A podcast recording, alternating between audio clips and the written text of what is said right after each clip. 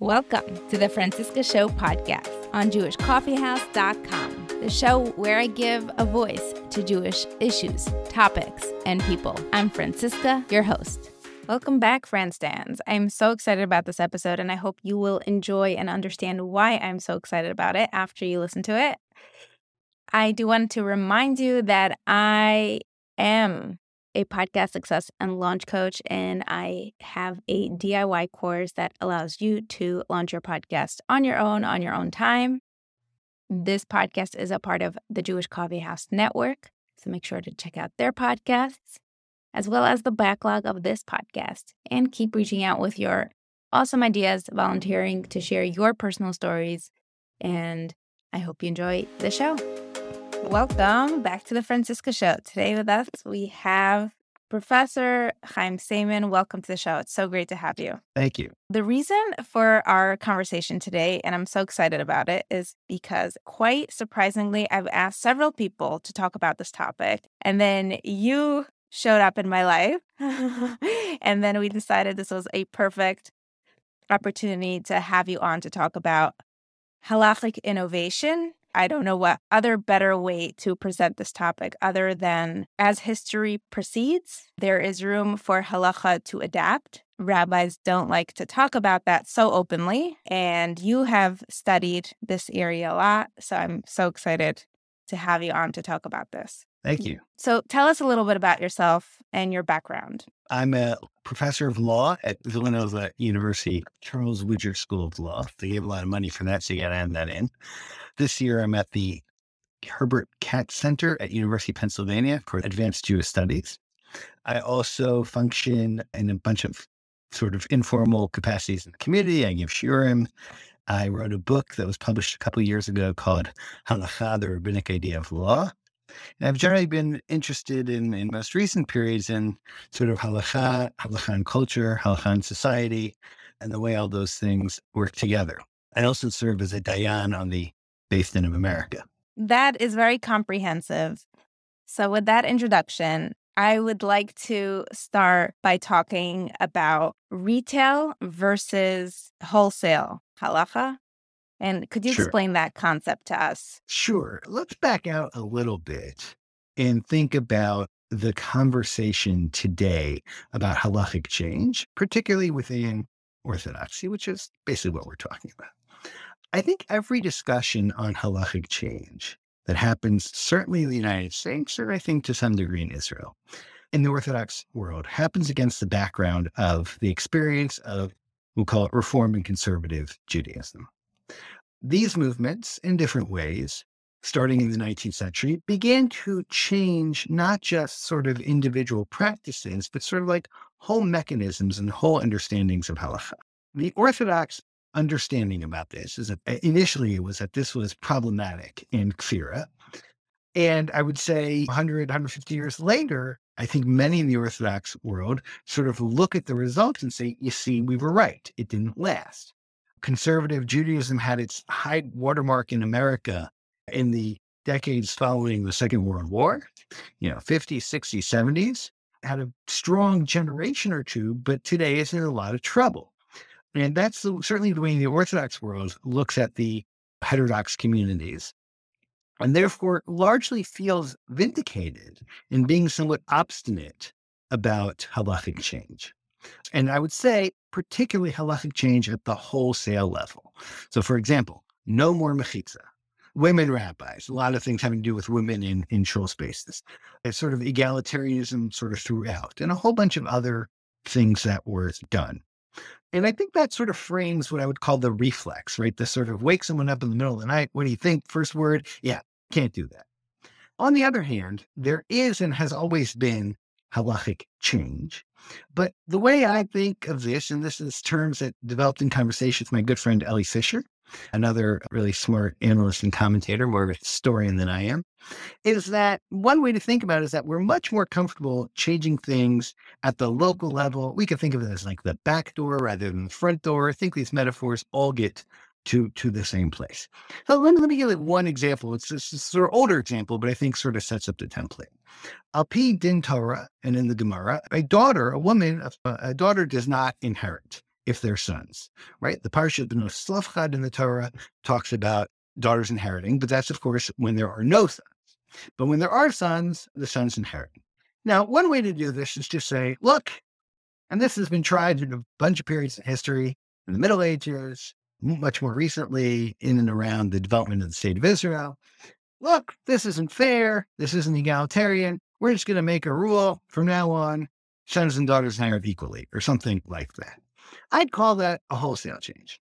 A retail change has been what's happened, which is they started developing initiatives called a Shtar Chatzi Zachar, which we'll leave out the mechanics, but basically is a document that, that stipulates a large loan to the daughter, a sort of astronomical amount, that the daughter is then willing to sort of trade for a proportional share of the inheritance. In the beginning, chatzi, half of what her brother would get. Let's leave out the Bechor for a minute. This is complicated.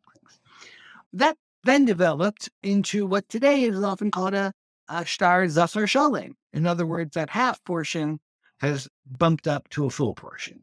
So fundamentally, many, no, not all, many frum Jews using this mechanism through, forget about secular law and wills, just through straight up halachic means, are giving their daughters an equal share to their sons in the inheritance. But it's done that way, sort of around the back or retail, in such a way that we say, okay, the structure of the din d'oraita, the din Torah of the inheritance law stands. And in, in practice, there are ways, particularly if you are skilled and know what you're doing and looking for, to accomplish other And Some people like to say we're going to leave a nominal but not ridiculously nominal amount to be divided up in Torah. So let's say $1,000 or maybe $5,000. So the largest say $10,000, that will be left and divided per din Torah, meaning the, the bechor gets two shares and the rest of the brothers get a share. But the bulk of the estate inheritance will be divided more equitably. So that to me is a traditional example of what we might call a retail or a backdoor way to think about halachic change, that you keep the structure and you change the practice. What are some other examples? Now, look, these can also run the gamut between things that are, that are institutionalized and things that are not, and things that are more well known and things that are less well known. The Beth Din of America's prenup is a certain way to blunt the effects of the halachic divorce laws right, which give all the power to the man. And I think it's another example of this. The conservative movement basically changed the ksuva to functionally, we won't get into the details, equalize divorce laws. And the Orthodox community rejected this. It had, of course, halachic reasons, but one could say that's too wholesale of a change. But if you go mm. on the side and do this, enter into this document that sort of enforces a din Torah a halachic obligation for a man to be responsible for his wife's sustenance, and then says, well, if the wife leaves the marital house, he's no longer doing that. So now he has to pay that.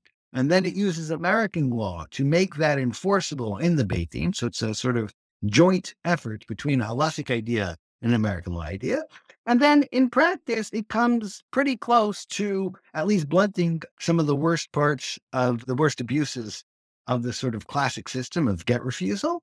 But again, I think contrasting that solution to the sort of just declaration that either halachic divorce law should be fully egalitarian or to put it into the ksuva so then sort of touches the structure, that seems to be another sort of example of where this happens. I think mm-hmm. you you could also think of retail as not sort of only using devices, but to specific people that we say, okay, this thing is usually usser, but if you go and ask, sometimes you get a heter. And then we could sort of ask what sometimes. Like abortion. So abortion is a great example. Your your sister-in-law, I think, wrote about this very, very effectively a few years ago. And that case is actually very interesting, I think, because the public stance is often very, we'll call it abortion skeptical. And that leads sort of a way in which these things are, I'll call it advertised to the public or presented to the internal public. Leave aside what we tell the other world, and that became a big issue a couple months ago. But then, as Avital, I think, showed, it is look, we don't know the numbers, there's no stats here, but it is not unusual that in a certain type of case, with a certain number of factors, woman, couple, whatever it is, goes to the Rav. And of course, they're choosing which Rav to go to.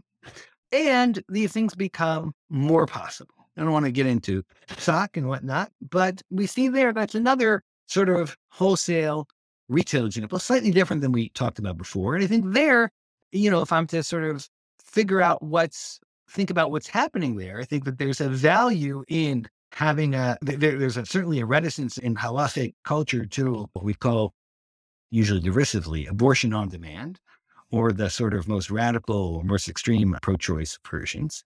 On the other hand, it doesn't line up with the pro life halacha uh, position, more or less. Of course, that's debated. So this sort of a little bit lets you grab the cord with two ends. Is that at the kind of cultural expressive level, we go one way, but we say, listen, life's complicated. Sometimes there's needs, sometimes there are competing factors. And depending on the posting and how they understand the halacha, that may come to bear. You could think of this also in, in sort of like less fraught areas.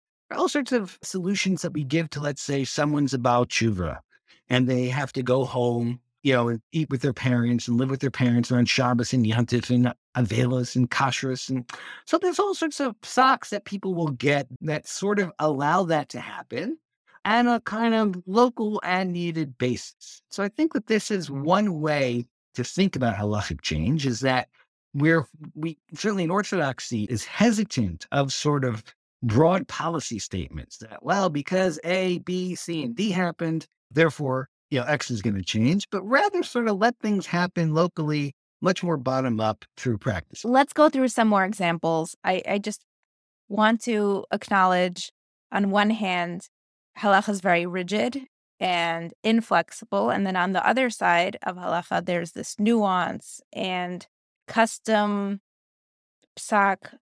Your factors matter to the psak and your mental health matters and all these different dynamics that make halacha nuanced and multidimensional. So I do want to bring up topics like women learning Torah, whereas when Sarah Schenirer was bringing up the Beis Yaakov system for girls that was so controversial, now you're not firm enough if you don't go to Beis Yaakov.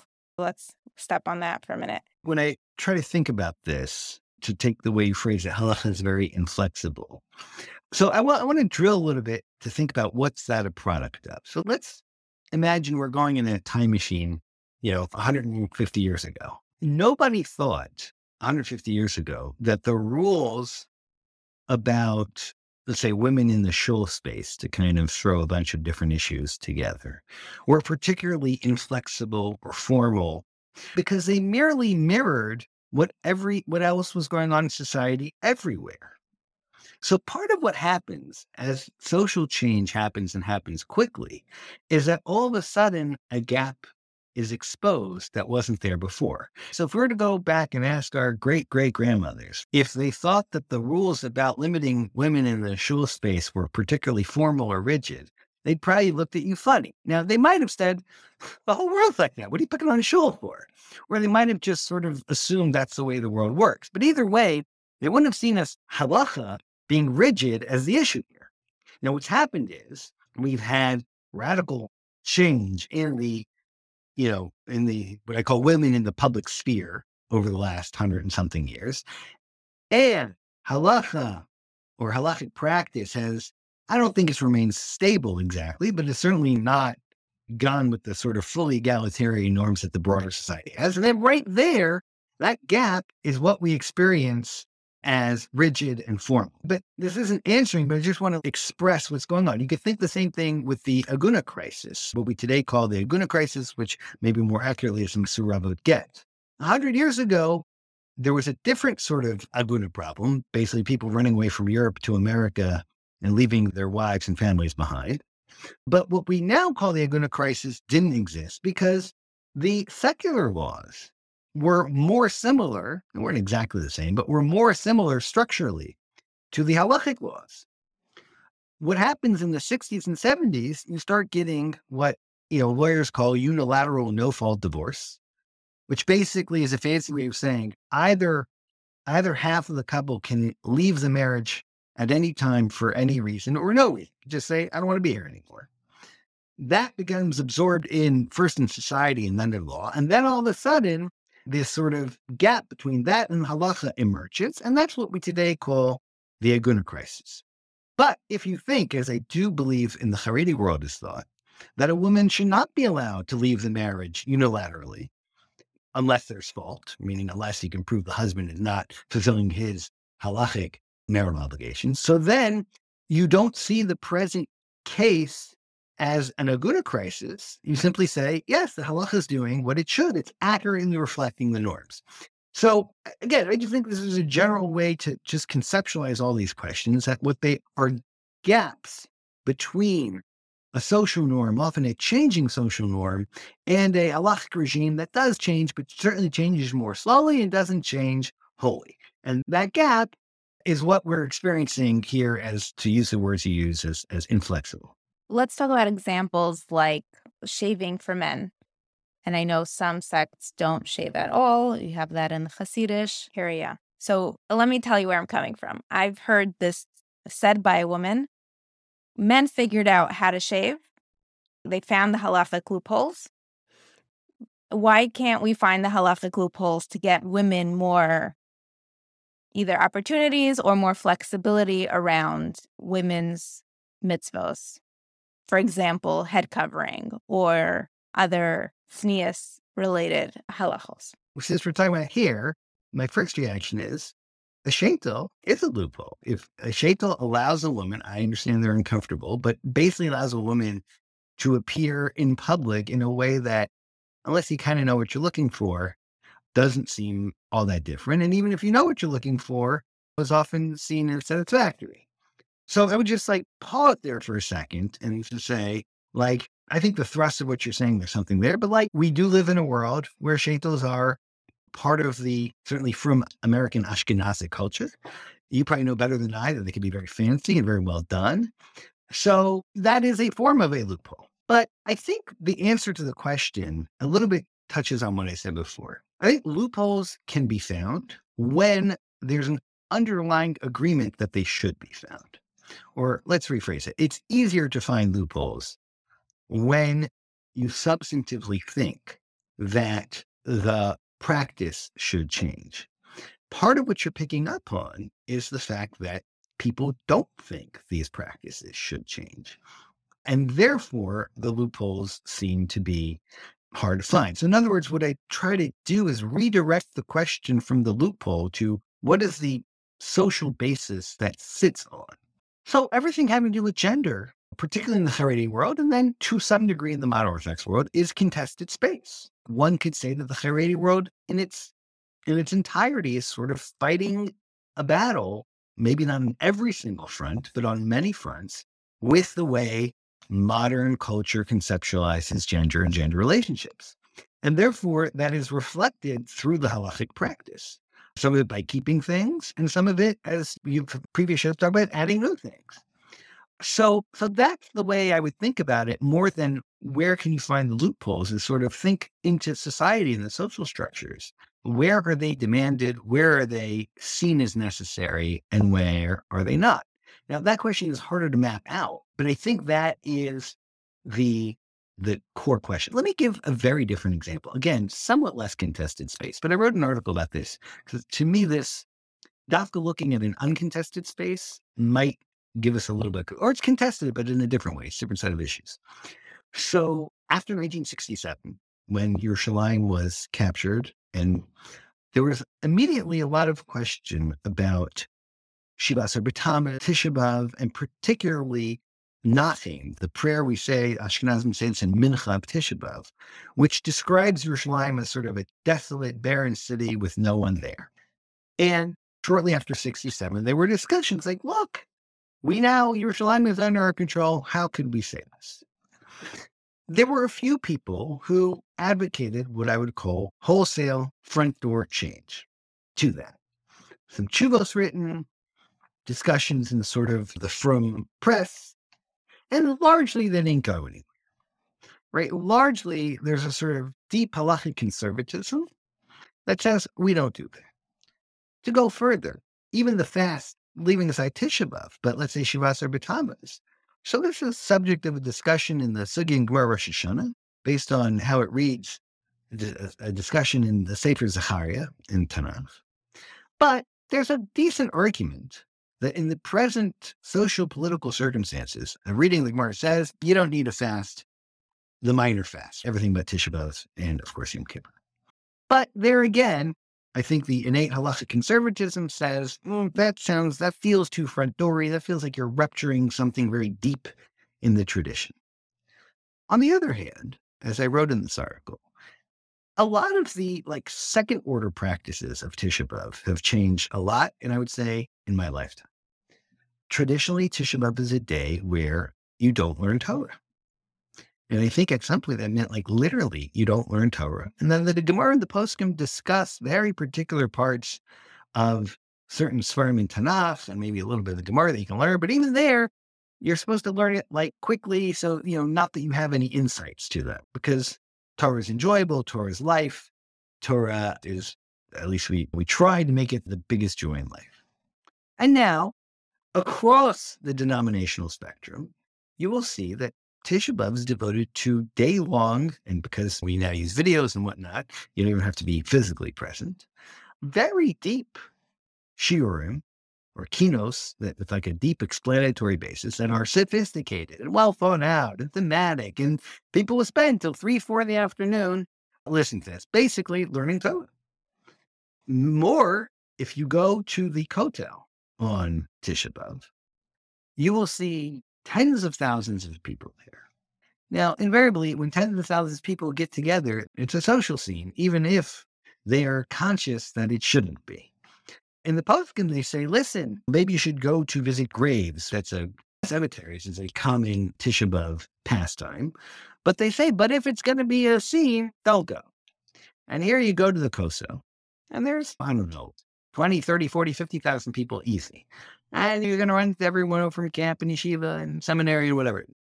And then, more recently, a practice developed of this Tisha B'Av kumsitz, particularly at the last hours of Tisha B'Av, but you can see it also at night, where people, so NCSY sort of uh, runs it, I guess you'd say, or is the germ of it in the Kotel. And, and they attract thousands of people, and, and in Hebrew it's called Shirei Neshama or Slow Shira. It's very moving, very uplifting. It's hard to imagine you go back 200 years to Tisha B'Av in Vilna and that they would like be singing soulfully. And now it's like even broadcast, right? So that here you're in America, you're still like it's still the middle of the afternoon, sometime before Chatzos, and then you're watching these people sort of like, you know, uh, a very uplifting Tisha B'Av moment. Even the name, I'd say it's very interesting. The Kotel, if you look in in English, you know, 50, 60 years ago, it was called the Wailing Wall right? Which I traced down. There's an article that explains it comes from Arabic, but that's where the Jews used to go wail. And today we call it in English, you call it either the Kotel or if you use English English, you call it the Western Wall. The characters change. So to me, all these things, and there's some other examples we could go through with Tisha B'Av, but you see that on the one hand, the fast is there. The five main inuim are there, right? We don't wash, we don't brush our teeth, we don't drink, we don't. And I think changing that's going to be very difficult. And mm, seems unlikely until some great messianic era. But just underneath that, the sort of character of the day has changed and the sort of social, cultural dimension of what Tisha means. Uh, it's very different. In Israel, they even do Sirah Cholot, right? They like walk around the walls of Yerushalayim. I one one year I saw pictures of that, and then I put it next to pictures of Yom Yerushalayim, and I said, "Hmm, hard to tell which one's Tisha and which one's Yom Yerushalayim." This is a way of saying like the culture is changing Tisha B'Av at the kind of on the ground level without really touching the most ri- the most rigid or, or entrenched halachic norms. And I think that is the way these things happen pretty common. There's another big topic that sort of started up this conversation for us. I would say the Kol Isha space. mm-hmm. Tell me with your words, actually, what you picked up on. So I'm speaking someone who knows this much more, but through following your social media and whatnot, I saw that there's this way to kind of wriggle in between the lines where, you, you know, traditionally in frum society, I don't need to tell you this, women didn't perform. Now, of course, in theory, women could always perform for women. And I assume that happened here or there in sort of small ish spaces and venues, but it was never very public. And then I saw that now, you know, you put a Kol Isha sort of, I guess to adopt a, a trigger warning on a song or on a video or whatnot. I like to call what? it a consumer label. A consumer label, right. But picking up on a different discourse, right? A trigger warning. And you put it out there and you say, listen, I'm keeping halacha. If somebody wants to go and see this, that's on them, not on me. So some of that is technology enabled, right? But some of that is saying, listen, we're going to find this space, right? And then it wasn't just you, as you explained to me, it was a whole bunch of women who, you know, you could do a spectrum everywhere from like just performing from co ed audiences to only performing sort of in your living room to your mother and sister and maybe your cousins. And then, like, you know, a million points in between of where you could be to sort of wedge into this. And that is changing, or at least bringing this other thing to bear. And then here I know less, but I think in Israel, right, and these things often surround the army, where you'll have frum people sometimes involuntarily at Tekassim, at ceremonies where women may sing or perform. And everything's fractured, but there's certainly a part of the frum world that's like, okay, you know, maybe not what we would do, but, you know, don't walk out and protest because that's worse. So you see a way in which sort of no one's going to say there's no such thing as Kol Isha. Now, then this connects to other Heterim that have been around for 100 years. It's different voices, you have two voices, if it's not live, it's recorded. Right, so you sort of put all these things together, and then there's there becomes more of a space. There's, of course, a reaction to that, is better than I. And one way to read the, you know, fairly recent event that happened, which I think in part is a reaction to the fact that this crack opened. So you're gonna you're gonna have this push and pull. I don't think so much about Kol Isha, but about sort of women from women in online spaces more generally. And for anyone interested, we did the 200th episode focused and dedicated to covering the Asifa. Let's talk about front end versus back end changes. And that's different from wholesale and retail. This is where people just start acting differently on the grounds. And then the rabbis just, or leadership or lack of, just accept it or close their eyes to it. So, one thing that happens, um, and it's a little bit into the conversation we just had, but one thing you want to ask is sort of like, what happens first? Does the halachic analysis happen first? Or does practice happen first? And then it can become minhag. And one of the things that happens is that certainly in the commercial sphere, in the business sphere, there's even a principle that minhag can override halacha in some situations. The Yerushalmi has a very evocative phrase called minhag mivatel halacha. The Bavli doesn't have that, but it says hakol can minhag hamedina. Now there's questions about the parameters of that. But certainly in sort of business issues, this is probably the easiest space, is that once a community or a community of traders or business community practices a certain way, even if that's not what the formal halacha is, that can happen notwithstanding its sort of asymmetries with the formal halacha. So that's sort of least controversial in the Choshen Mishpat in the business space and very much a part of how contemporary Bate Din work. But that also has implications, and I would say in other fields. One example I often think about, I think if we were starting from scratch and you say, hmm, can a frum person go to medical school and be a doctor in the US?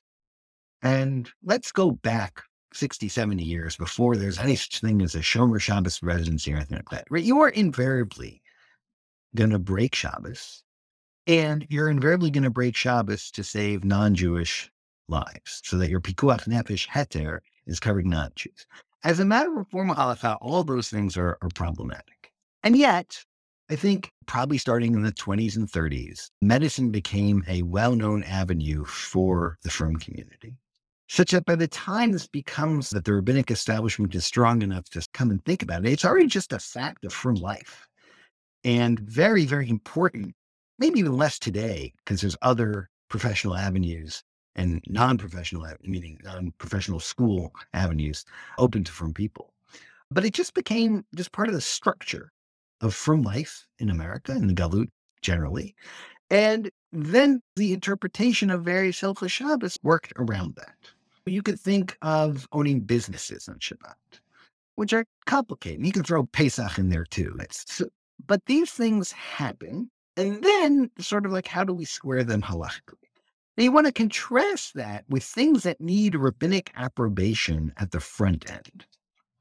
So, anything that happens in the shul space, whether it's gender related or just liturgy related, the way shuls work is you're going to ask the rabbi first. I think things with marriage and divorce, the rabbinic input happens first. And because of that, I think that there's a different structure to these things, that it's easier to, if practice develops, and not practice, I think here is important to understand, not practice of people we wouldn't call frum, but practice of people we recognize as our peers, as people of our community, maybe in our aspirational peers, people who we look up to religiously. If that community is doing something, particularly in Ashkenaz, right, that has long been almost like a halachic position. And Ashkenazi halacha has a long history of thinking this way. And that has a weight. But if if the nature of the question, and again, I'm thinking of things that happen in the shul sphere, where the rabbinic input happens first, so then it has a different structure. And I think you generally will see more conservative halacha, so to speak, because it's not going to rely on me. There too, it's funny, we today we're, we're recording this the day after Yom Kippur. And I always say there's been a change to the machzer in the last 30 years. That actually relates to something we talked about before. If you look in any machzer printed, I believe the Koren is the only one that has it printed. But if you look in the ArtScroll and certainly anything before that, after they build the shofar, it says Lashana Haba Birushalayim. And the same thing with Haggadahs. And then at some point, clearly after 67, they added Habnuya. People started adding Habnuya. They probably just did it because they felt, mm.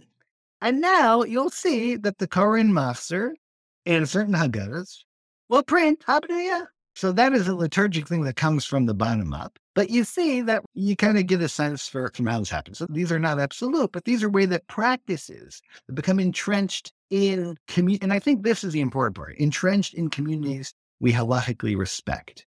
Solomon a hundred something years ago, had this idea of what he called Catholic Israel. Catholic Israel, he meant not Catholic the religion, but sort of, you know, um, like the universal people. And the frum world rejected this. But I think it's important to think about why. I don't think his idea was wrong conceptually. It's just, it's not one person, one vote, sort of the way he talked, right? If you're not otherwise living the life that we recognize as a Torah life, then your vote on any particular thing in Hilchah Shabbos or Cheskashis or whatever doesn't count. The minhag is strong, dafka when this group of people, this community is otherwise living a life that the people around it respect and look up to. And then it could become a minhag, or at least their minhag. I always like to think about who's not bikaris and who has an unusual shita. That word in from halachic discourse, when we say it's a shita, it means it's a valid opinion. I may not agree with it. I may think it's a off the walls, but they're entitled to have it, as opposed to, oh, that's crazy. They're co from that because they're not true. So I think sociologically, I always think about who gets to be a shita and who is off the wall enough for So from a kind of Litvish Ashkenazi perspective, certain things with Zmanim in the Hasidic world, particularly Chabad, like seem off the wall. Who say, ah, that's their shita. Now think, why do we react and think, ah, that's a thing they're, mm, I don't love it, but they're entitled to do it. That's their thing. As opposed to someone driving on Shabbos. Okay, so you can argue there, there's halachic differences, but even on, on the minhag phrase, I think part of it is we say, does this community live a life that we recognize as authentic to how we understand Torah. And what they've said is generally, yes, they're allowed. Everyone's allowed a couple, a couple weirdos, right? A couple of shitas. When it's not, so then it becomes very, very fraught. To go back to the feminism point or the you know women's issues point, I think part of the reason this is such a contested space is because all these innovations tend to have, well, invariably happen in the communities that everyone else is least sure about whether they're in or going to stay in. And therefore, imagine again, this doesn't happen, but imagine that they found out that deep in some Hasidic community, there were women did something that we found somewhat unusual. I think this would not cause, I think that would get tagged as a shita. It does not cause this rupture because listen, we're in no concern that they're going anywhere. But Dafka because these innovations tend to come from like the liberal edge of modern orthodoxy or and in earlier generations, conservative and reform Jews. And because of the history that we talked about, I think that they're the most contested and sensitive. So I always ask, it's always worth asking who gets to have an unusual shita and who's outside because they're doing something that is not accepted. And to add, in my experience, all the Yoatzot Halacha that I've met, everyone who doesn't consider themselves a rabbi or that they're giving psak, they happen to be the most sincere, observant, very machmir type of people on their own Judaism.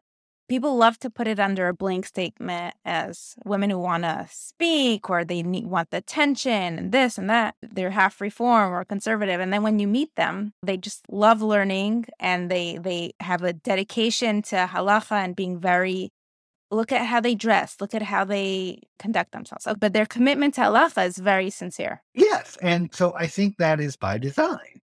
The uh, Yoatzot understand the space that they're in. They understand the communal constraints, right? They understand that it's very important not to be a Maharat and to land on this space. And I think they're very consciously doing all these things. In fact, I think it's not a secret that in selection for Yoatzot, right, when, when, when a woman applies to the Yoatzot program, that sort of thing that you're talking about, sort of the affect, the space in the community, the space personally, is something that is considered. And I think their success in finding that Gesher Tsar Ma'od within the modern Orthodox community is in large part a function of having a deep intuition of where these lines are and what they look like for now. Things can change. These things can change. One suspects, again, here I'm kind of talking at the edge of my skates, but that if the first waves of this were very America driven, the future waves of this are going to be very Israel driven. You have in Israel many institutions of various types that are where women are undertaking very serious Torah education. I think there's just more of them and a greater variety in Israel. And I don't know where that's going to lead, but something's going to happen. There's going to be some way in which there's a public expression of this. And there already is. Just to take one example, we're just coming off Slicha season. So it's known that Slichas and Migdal Oz, the women's, the Yeshiva Har Etzion Gush's women's division, is an event. Wait, it's an event that has no parallel for that. In other words, Slichas at Gush are like, okay. But Slichas at Migdal Oz are this event where thousands of women are coming and by the way, then go to see the event. Is that halacha in the narrow sense about? No, but it's clearly, clearly related to this. Something is happening. I don't know where it goes. And people are thinking about this and grappling all the time. Again, I always say that these conversations only make sense against the background of reform and conservative Judaism. The reflexes, and I think that they're ultimately healthy reflexes. One could argue on points here and there, right? But like it's almost like saying, look, this was tried to do it all and all at once. And look what happened. And I think the frum world, and I would say legitimately, lives in that shadow. You could argue point by point and issue by issue, but I do think that certainly in America, the experience is like, look, we tried. It's almost like they're saying, hey, we tried. Look what happened. And people will say that about modern Orthodox Jews as well. Correct. Correct. And I think this is not unrelated to modern Orthodox slide to the right, which, you know, is a complicated story. But, you know, there's counterexamples as well. But I think part of the slide to the right is a sense of like, you get too close to that line and we know where it ends. Now, could someone come and show, no, here's how it works? Maybe. And if they do, and it works on a mass scale, I think that will change the discussion. So I've said this before. Ethan Tucker, good friend of mine, is the head of Machon Hadar. Machon Hadar, for if your audience doesn't know, is an interesting sort of experiment of an egalitarian space, but that really models itself on yeshiva, you know, say yeshiva type culture. In other words, unlike the JTS, the Jewish Theological Seminary, which models itself on a Protestant seminary, which models itself on a university, Machon Hadar's, I think, main insight in this American Jewish scene is saying, no, no, no. What yeshiva gets right is the structure. You start with Shacharis, you have Seder, you have Shiur, you sort of live together, you have Shabbos together, right? It's a full experience. And they draw on a lot of, I would say, yeshiva, particularly kind of Hesder and modern Orthodox yeshiva culture, except it's fully egalitarian. Now, I always said there's going to be a very easy test to know if this works or not. And that test is as follows. Will there be, Where their kids from? no, not even that. Will there be egalitarian airport minyans? What do I mean? If you're, you know, from male, female too, and you're somewhere in the airport traveling and the sun's about to go down, it's mincha, right? So all of a sudden you see a bunch of other people, maybe the flight's from Israel, maybe not. Mincha, mincha, mincha, and then in the corner of some, uh, I'm talking about not in Israel, in the corner of some gate, there's an impromptu mincha minyan that takes about six and a half minutes. What is that showing? That's showing that people have embodied the need of tefillah b'tzibur so much that no matter where they are, they're going to find it. And there are other people who are immediately identifiable as, are you part of our group or not? We mentioned Elli Fischer. We've talked about this with him. The seventh inning stretch at minyans at baseball games, right? You're there for like the most guyish experience imaginable, an American baseball game. And you don't really want to miss the game. So you find that, okay, well, like, stupa minchen. Now, you could look at this very cynically, right? But you could also look at this like, no, this is what it means to have a chiyuv, right? To understand yourself as obligated. So if Machon Hadar or any such non-Orthodox, more egalitarian community is able to produce people who just, and I don't mean five people, I mean enough people, mm. right, to matter socially that will just like wherever they are, there, there's enough and you can just have an impromptu minchaminian. Let it be egalitarian, five million, five million, whatever it is. At a baseball game, right? It, then that will have succeeded. And I've told this to Ethan, and he has adopted this. So I mean, he he agrees that that's the test. So now you can have a deeper question of is that possible and what makes that possible. But what I'd say is if that happens, I think this conversation in the long run changes. I think key factor you mentioned is identifiable. If people aren't identifiable, then That's right. I have to know whether I can ask you for mincha. We're not Chabad. We don't go around saying, are you Jewish? Are you Jewish? Are you Jewish? Right? Part of the way this works is that within 0.2 seconds, I can figure out whether you're you're up for mincha or not. tell us about your book. Sure. So my book called Halacha, the Rabbinic Idea of Law, tries to look at the phenomenon of halacha and Torah learning and try to make sense of it. The way I often explain to people is when we think of law, as we've been talking the whole time, we think of rules, of regulations, of restrictions. When we think of things that uplift people's spirit, that bring people closer to each other, to self understanding, we think of things like art and music and literature and poetry right? And these are really different types of texts and really different types of discourses. My argument is that through the process of Talmud Torah, what Chazal tried to do is to take the same universe of texts and ideas and apply the, and, and use them for both of these ends. On the one hand, for regulation, for halacha in the restrictive way that we think about it, and also for Talmud Torah in the way that we connect to God, connect to ourselves, connect to each other. And what's fascinating to me is that we use the same body of text in totally different ways. And that's what the book explores. I highly recommend reading this, and we're going to link it in the show notes. What would you like to leave the audience with? If there's anything you can say, what would it be? Sure. So I want to leave the audience with when we think about halachic development, I think we always need to start with the texts themselves. How are they framed in the tradition? What's a deraisa? What's a derabanan? What's a minhag? Where do these things come from? I think that matters. And then we add on top of that, what are the social pressures that are ambient? Which communities are doing what things? And like I said before, which communities do we aspirationally want to be like? And I think that helps understand what types of changes are enabled in halacha and what types of changes are less so. But I want to leave with one last thing, and I say this to myself as much as to you and any one of your uh, any any member of your audience. Uh, we often live within communities that have norms and rules and halachot and interpretations that we don't love and that rub against us. And we always think, look, the world is a very big place. The Jewish world is a very big place. There are many, many, many ways to be Jewish and many, mm-hmm. many ways to be frum and Orthodox.